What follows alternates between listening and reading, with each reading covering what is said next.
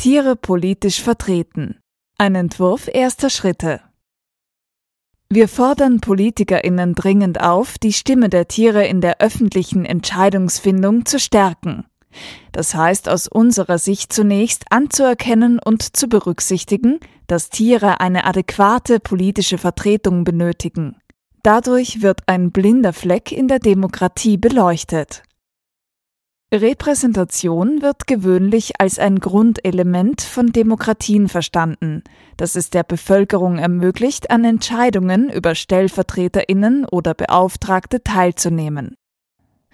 Bis heute hat das Ringen um eine adäquate politische Vertretung schutzbedürftiger Gruppen Tiere weitgehend ausgeschlossen. Es ist an der Zeit, dass Staaten und Staatengemeinschaften diese institutionelle Leerstelle schließen. Menschliche Gemeinschaften regeln das Leben von Tieren, zunehmend auch mittels Gesetzen, und daher verdienen auch sie eine angemessene Vertretung in menschlichen politischen Institutionen. Wir meinen, die Zeit ist reif, um die politische Repräsentation von Tieren explizit einzufordern, und zwar mindestens aus zwei Gründen. Erstens fordern immer mehr Organisationen aus der Tierbewegung institutionelle Reformen, um Tiere besser vor Leid schützen zu können. Wir glauben, solche institutionellen Reformen sind erfolgreicher, wenn sie an existierenden Formen der politischen Repräsentation ausgerichtet werden. Zweitens ermöglichen neue Ansätze in der Theorie politischer Repräsentation die Inklusion von Tieren.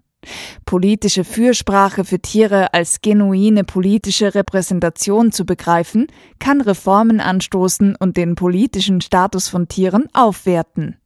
Es gibt gute Gründe dafür, die Fürsprache und den Einsatz für Tiere als politische Vertretung zu begreifen. Perspektivisch bietet dieser Anspruch die Chance, Tiere als Mitglieder der politischen Gemeinschaft anzuerkennen und sie entsprechend zu behandeln. Folgende Schritte erscheinen uns notwendig, um eine Zukunft anzustreben, in der Tiere angemessen vertreten werden. Erstens. Wir fordern EntscheidungsträgerInnen auf, den Einsatz von N G Os für die Belange von Tieren als integralen Bestandteil politischer Vertretung anzuerkennen. Zweitens.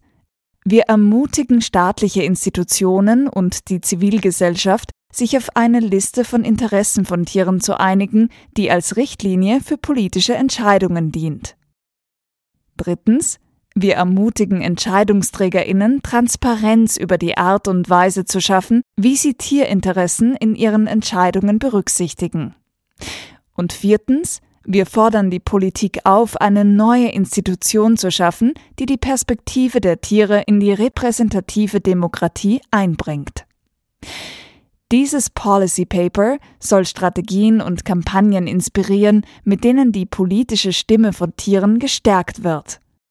In Zukunft wollen wir im Austausch mit anderen Akteuren konkreter erarbeiten, wie Institutionen reformiert werden können, um Tiere politisch zu repräsentieren. Weiter ausgeführt werden die hier genannten Punkte in der Langfassung des Policy Papers. Für weitere Informationen kontaktieren Sie bitte Philipp von Gall at animal society Punkt de.